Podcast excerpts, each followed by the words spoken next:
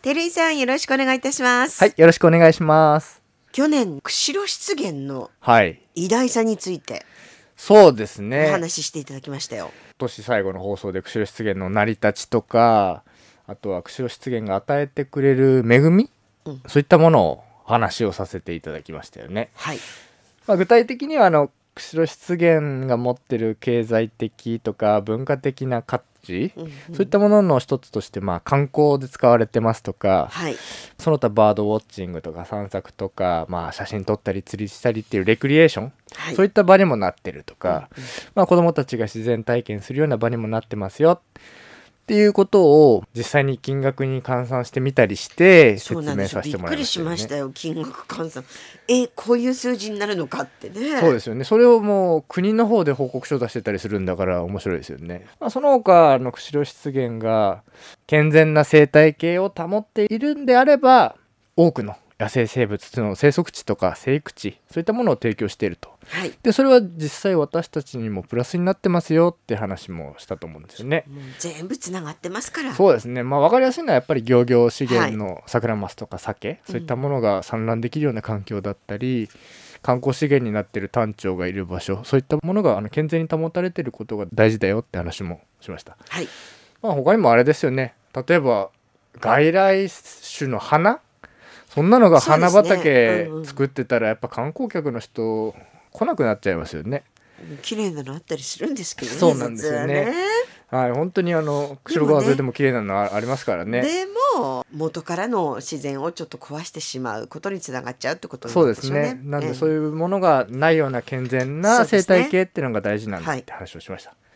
で今回はとはい。いうことで、釧路湿原がただそこにあるだけで私たちの命を守ってくれてますっていう話をさせてもらえればなと思っております。まず釧路湿原が持つあの防災とか減災機能そういった話になってくるんですけど最近いろんなところでまあ災害とかあるので、防災とか減災って言葉よく聞くようになってきたかなと。思うんですよね。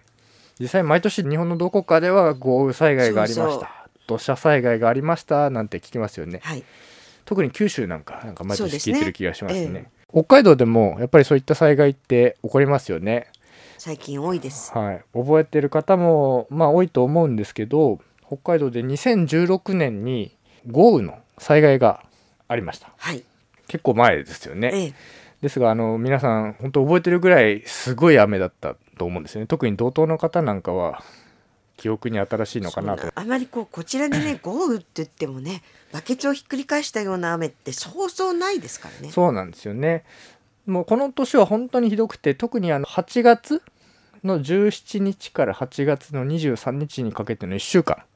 この1週間で台風が7号11号9号と相次いで北海道に上陸したんですよね。しかもそのほとんどが道東を中心にあの通っていって、ええ大雨とか河川の氾濫あと土砂災害そんなものも発生しました。はい。まあ、さらに変な進路をとってた台風10号っていうのも道東には来なかったんですが北海道をかすめてったことでええ前線を刺激して8月の29日8月末から大雨を降らせて十勝川とか石狩川とかではあの氾濫とかもう多数の被害を出しましたはい。気象庁が台風の統計っていうのを1951年から取ってるらしいんですよええね。ええじゃあもう50年以上ですね。そうですねこの50年以上の記録を見てみると北海道だと年に1回台風が上陸すればいいかなぐらいの感じだったようなんでですすよね。少ないですもん。そうですよね大体北海道に来る前になんか温亡くなった帯性低り気圧に変わっちゃうみたいなね。とかなんか太平洋の方にそれてどっか行っちゃうとかそんなのが多かったと思うんですけどこの年は本当にそういう意味では3つ来てるっていうのは異常な年だったと言えますよね。同等に3つ台風が来たっていうことで釧路の周りの市町村では8月の降水量が史上最高っていう記録を出しました大雨の後湿原やその周辺部っていうのをやっぱり見て回ったんですよね。いろんなところで大丈夫かなと思ったので。普段湿原で草、まあ、よしとかそういったものが生えているようなところがもうまるで湖になっていたっていうのをはい。覚えてますね、はい。舗装館のカヌーポートとかええ。あるじゃないですか、はい。釧路川沿いの。そこで普段車止めるような駐車場がもう水浸しになっていて道路の方まで水が来てたんですがまあ陸地のところを鮭が泳いでるしそのそばのキャンプ場に行ったらもうセンターハウスも料理とかするような給仕場も全部水浸しになっててええ。もうどれだけ雨がひどかったのかっていうのがその時分かりましたね。はい。で実際に結構ひどくて釧路湿原の上流部に町が一つありますよね。標茶町っていう町がありますが、標茶町ではあの浸水の被害が生じたり釧路川沿いの堤防がちょっと崩れてしまったりとか、ね。そういった被害がありました。はい。そういったところで雨が降ると今度釧路川を通って湿原の中に流れ込みますよね、そして湿原を通って私たちが住んでいる釧路市の方に水がどっと押し寄せるのが普通なんですが不思議なもんで釧路湿原の下流に位置する釧路市では、まあ、他の地域と比べても大きな被害がなかったんですよね。さあそれはどうしてでしょう？そうなんですよ。これがどうしてかって話。どんどんどんどん雨水は集まってくるはずなんで。普通はねそうですよね。はい。うん。一番水が来るのが釧路市のはずなんですけど、はい。そんなことがなかったんですよね。釧路湿原があの天然のダムとして大量の雨水を一時的に一回蓄えてそしてその後にゆっくりゆっくり排水してくれることであの釧路川が急に水位が上がったりすごい量の水が一気に流れ込んだりっていうのを防いでくれた頃なんですよね。はいで釧路川って皆さんもあの写真で見たことがあると思うんですけど釧路湿原の中をこううねうねうねうね蛇行して流れてるんですよね。ほんと原始の川っていう感じなんですよですけどね、うんもしもこの釧路川がずっとあの標茶町からまっすぐ流れていて周りが湿原でも何でもなかったとした場合ですねまあそんなことはないんですがもしそうだったとしたら周辺部に雨が降ったら川の方が低くなってますんで川の方にどんどんどんどん水って集まってくるんですよでまっすぐなんでどこにもぶつからずに一気に下流の釧路市の方に流れてくることになるんですよねで水浸しになるとそうですね。本当そういう被害があるんですが川が蛇行していることで上で降って流れてきた雨っていうのがカーブのところでどうしてもぶつかりますよね。はい、そうするとぶつかったところで外側の湿原に氾濫するんですよ。まあ、大体決まってますからね。氾濫する場所ってね、そうなんですよね。なんでその氾濫した場所が湿原だった場合はやっぱり水をそこで一回給水して蓄えてくれるんですよね。はい。あの乾いたスポンジに水湿らせるようなイメージかなとは思うんですけど。でそうすると一気に水ってスポンジから同じ量出てこないですよね。給水して少しずつボタンボタンって感じで出てくると思うんですが、そうやって給水した水がまた川の方に戻ってくるまでにタイムラグが出てきますので川の流れっていうのは遅くなりますしもちろん流れてく水の量も少なくなるのでこの湿原が蛇行していることで下流部に一気に被害が来るっていう規模をかなり小さくすることができるんですよ。自然に調整してくれてるんですよねそうなんですよね。2016年のこの大雨の時っていうのはこれが本当に分かりやすかったなと。思ってます。なかなかそんな雨降らないですから。いやそれそうですよね。はい。で今言ったような機能があったのですごい大雨が降ったにもかかわらず釧路市の市街地では氾濫による浸水とかがあのほとんど生じなかったっていうふうに言われてます、もちろん場所によっては道路が冠水した場所もあったと思いますけどやはり川の氾濫っていう被害は防げたのかなと思います。はいで釧路湿原はあの自然再生事業っていうのをやっていて協議会っていうのがあるんですね。釧路湿原自然再生協議会。っていう、はい。そこの会長を務めているのが北大の中村先生っていう方なんですがその先生もこの釧路湿原の機能についていろんなご研究をされていてその中でもし2016年の豪雨の時に今の釧路湿原の半分を宅地化しちゃったらどうなるんだろう。というシミュレーションを実際になんか面白そうですけど、はい。結論も見えてそうで。そうなんですよね。でそれもあの実際こう論文として世界にも発表してるんですけど、ええええ。実際どうなったかのかっていうと、シミュレーションですかまあ、そもそもあれですよね。皆さん湿原を宅地化するっていうイメージが全然湧かないと思うんですけど、まあね。湿原の面積が半分になったらっていうふうにまあ簡単に考えてもらえればと思うんですけど、大雨が降った後に水がどんどん増えて水量が流れてくるんですけどその水量がなくなった場合は1秒あたり100トン増えると。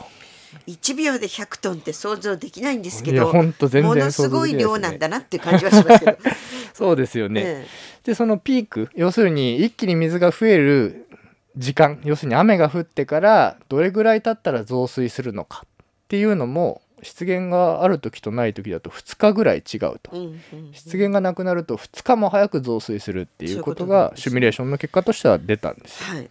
を開発とかしちゃって失ってしまった場合は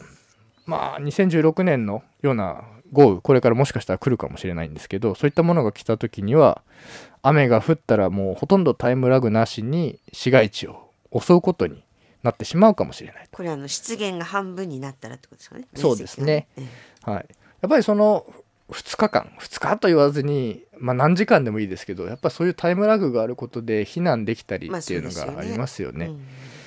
そういった意味では本当に釧路湿原っていうのがこういった豪雨の災害からまるで生活している私たちみたいな人間を守ってくれてるんだなっていうのがあのよくわかるかなと思います。はい。で台風とかそういった被害が生じてない時はもう前回お話ししたように観光とかレクリエーションとか